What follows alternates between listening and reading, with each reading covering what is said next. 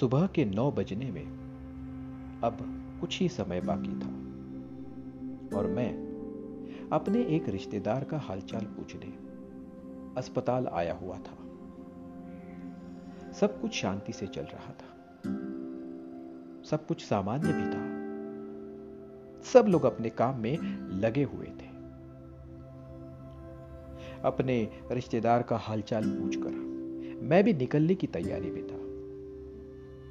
लेकिन तभी अचानक मुझे भागदौड़ सुनाई दी। सब लोग इधर उधर भागने लगे। और तभी मैंने देखा कि मेरे सामने वाले लिफ्ट का दरवाज़ा खुल गया।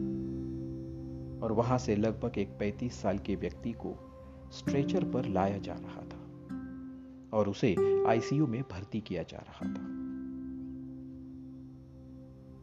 मुझे कुछ समझ में नहीं आ रहा था। उसके साथ उसके परिवार वाले भी थे। सब लोग बहुत डरे हुए और सदमे में थे। किसी भी तरह इसकी जान बच जाए इसकी दुआ मांग रहे थे। सारे मौजूदा डॉक्टर्स, नर्स अपने काम में लग गए थे। जरा सी भी देरी का मतलब है ज़िंदगी की डोर का टूटना। लेकिन ऐसा क्या हुआ है? इसने ऐसा किया क्या है? ऐसे सभी सवाल अब मेरे मन में उठने लगे थे। और इसीलिए उन्हीं के परिवार वालों में मौजूद एक बुज़ुर्ग को मैंने पूछने की हिम्मत की। तो उन्होंने कहा, आज सुबह इन साहब ने गले में रस्सी बांधकर खुदकुशी करने की कोशिश की है। वो तो अच्छा हुआ कि हम समय पर वहाँ चले गए और उसे नीचे उतारकर सीधा यहाँ पर लेकर आए। पता नहीं तुम लोग ज़िंदगी को क्या समझते हो। तुम लोगों को ज़िंदगी से क्या शिकायत है? अब तुम्हारी उम्र हमारी जैसी तो है नहीं। तो इतने जल्दी इसे खत्म करने की कोशिश करने का क्या कारण है? मुझे देखो, मैं बहत्तर साल का हूँ। अपनी ज़िंदगी मैंने खुलकर जी है। समस्या, तनाव, शिकायत, टेंशन का तो सामना मैंने भी किया हुआ है। लेकिन मैंने हार नहीं मानी। अब तुम जैसे नौजवानों को क्या हुआ है, मुझे समझ में कुछ नहीं आ रहा है। अब तो बस सब भगवान भरोसे लग रहा है। इतना बोलकर वो बुज़ुर्ग वहाँ से चला गया। उसकी स्वरों में दबा हुआ गुस्सा साफ़ महसूस हो पा रहा था। मैंने उनकी सारी बातें सुनी और गहन सोच में पड़ गया। अब मैं आईसीयू के बाहर खड़ा था। और डॉक्टर उस 35 साल के नौजवान को बचाने की पूरी कोशिश कर रहे थे। आईसीयू की खिड़की से यह सारा माहौल मैं देख ही रहा था। तभी अचानक मेरी नज़र एक और बुज़ुर्ग पर पड़ी, जिनकी उम्र लगभग अड़सठ साल की हुई होगी। लेकिन वो बिस्तर में लेटे हुए थे। मैंने देखा और एक समझने की असफल कोशिश की कि ये अड़सठ वर्षीय बुज़ुर्ग, उनकी तो सिर्फ़ आँखें खुली थी और वह देखने की कोशिश कर रहे थे। लेकिन मेरी नज़र में उनका शरीर बिल्कुल हिल नहीं रहा था। शायद बहुत देर से वह उसी अवस्था में थे। उनकी आँखों में आँसू साफ़ दिख रहे थे। वो असहाय दिख रहे थे।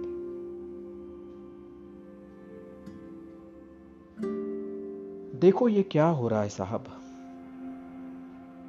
आप जिन्हें देख रहे हो ना, वो गफूर भाई हैं।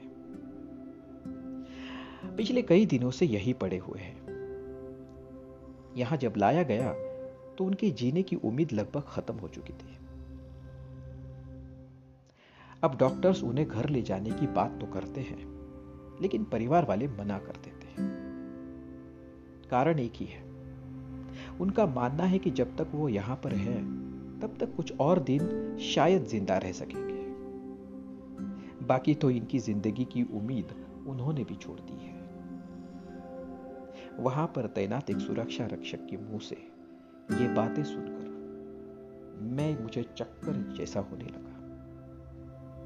मेरा दिमाग पूरी तरह से घूम रहा था। शरीर में कपकपी महसूस हो रही ज़िंदगी की ये अलग अलग रंग मैं अपनी आँखों के सामने देख रहा था। एक जिसके पास भरपूर ज़िंदगी है, वो उसे खत्म करने पे तुला हुआ है। और दूसरा, जिनके ज़िंदगी के दिन अब शायद कम बचे हैं, उन्हें ज़िंदगी की उम्मीद थी।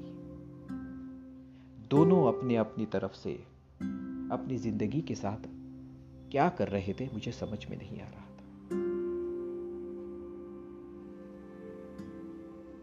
ये कैसा मज़ाक है? एकदम विरुद्ध उदाहरण।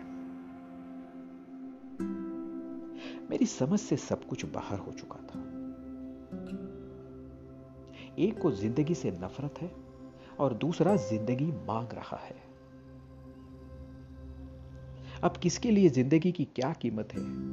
यही सोच में मैं पूरी तरह से पड़ गया और मेरा दिमाग सुन हो। अब मैं अपने बारे में सोचने लगा। और मैंने भगवान को धन्यवाद दिया। शायद ये दोनों नजारे भगवान ने मुझे इसीलिए दिखाए हैं ताकि मैं अपनी ज़िंदगी की कीमत को समझ सकूँ। मेरे पास ज़िंदगी बची हुई है।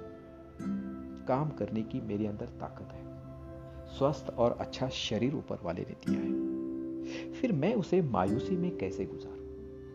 डिप्रेशन में कैसे गुजारूं? और अगर गुजारूं भी तो फिर इसे खत्म करने के बारे में क्यों सोचूं? दोस्तों, इस धरती पर आना और इस धरती से ऊपर जाना यह तो ऊपर वाले के हाथ में है। लेकिन इस धरती पर आकर ऊपर जाने के बीच वाला जो समय है, वो पूरा हमारे हाथ में उसका पूरा नियंत्रण ऊपर वाले ने हमारे हाथ में दे रखा है। तो मैं एक बात तो समझ गया। अब उसने भेजा तो है। अब कब ले जाएगा वो उसकी प्रॉब्लम है। मेरी नहीं। लेकिन जब तक उसने मुझे इस धरती पर रखा है, कम से कम इसका बेहतर इस्तेमाल तो मैं कर सकूँ। ताकि अपने बाद भी मैं अपने काम से अपना नाम इस दुनिया में रोशन कर सकूँ। तो अभी ज़िंदगी को खत्म करने वाला मैं कौन होता हूँ? मैं तो इसे जीऊँगा क्योंकि मेरे हाथ में अब वही है। बाकी तो ऊपर वाले के हाथ में है। तो उसका काम उसको करने दीजिए और अपना काम हमें खुद करना दीजिए। हमारे काम में वो बीच में नहीं आते हैं तो उनके काम में हम बीच में क्यों आए? ज़ाहिर है कुछ तो सोच समझकर उन्होंने हमें भेजा होगा। हम्म, और हम हैं कि ज़िंदगी को बस एक मायूसी की नज़र से देख रहे हैं। इसे बोझ समझ रहे हैं। आपको पता है हम लोग अलग कुछ करने का सोचते ही नहीं है। और रोज़मर्रा की रूटीन ज़िंदगी की परेशानियों से हम लोग इसे उबाऊ समझने लगते हैं। कुछ तो नया है, हर पल जो हमें करना होता है। और उसे अगर हम समझ सके, उस बदलाव को अगर हम महसूस कर सके तो हम इस ज़िंदगी को कई गुना बेहतर जी सकते हैं। मैंने ये डिसाइड कर लिया कि अब उसका काम उसके हाथ में रखने दीजिए। मैं अपना काम करता हूँ। शायद आज का दिन और ये दो विरुद्ध उदाहरण दिखाने के पीछे ऊपर वाले का यही मकसद है। और शायद इसीलिए मुझे इस हॉस्पिटल में आना पड़ा। अगर मैं नहीं आता तो शायद यह एहसास मुझे नहीं होता। दोस्तों, ज़िंदगी को आप 360 डिग्री बदल सकते हैं। बस, ऊपर वाले ने आपको मौका दिया है तो आप ज़िंदगी को मौका दो। और अपनी ज़िंदगी को इससे और बेहतर बनाओ। बदलाव की इस दुनिया में आनंद के साथ आपका स्वागत है। और बहुत बहुत धन्यवाद मेरे साथ इस दुनिया में जुड़े रहने के लिए। आपको यह एपिसोड कैसा लगा?